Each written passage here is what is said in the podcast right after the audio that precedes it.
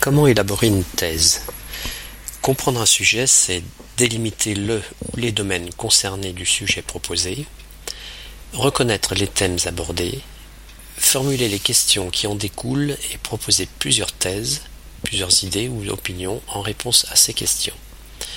Retenir une thèse qui constituera le fil conducteur de la réflexion. Qu'est-ce qu'un argument?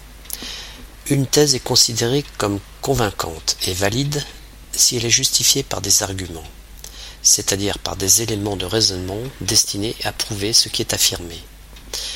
Pour qu'un argument soit solide, il doit être en rapport direct avec l'idée que l'on veut démontrer, la thèse, clairement formulée, distincte d'un simple exemple, puisqu'un cas particulier n'a pas forcément une valeur générale et ne démontre alors rien.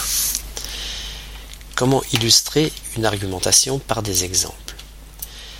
Les exemples sont indispensables dans une argumentation pour donner aux idées un caractère concret, vivant, précis. Ils sont empruntés aux connaissances littéraires, artistiques, historiques, politiques, économiques, cinématographiques. Il faut savoir tirer le meilleur parti de ces exemples, en les introduisant avec clarté et précision.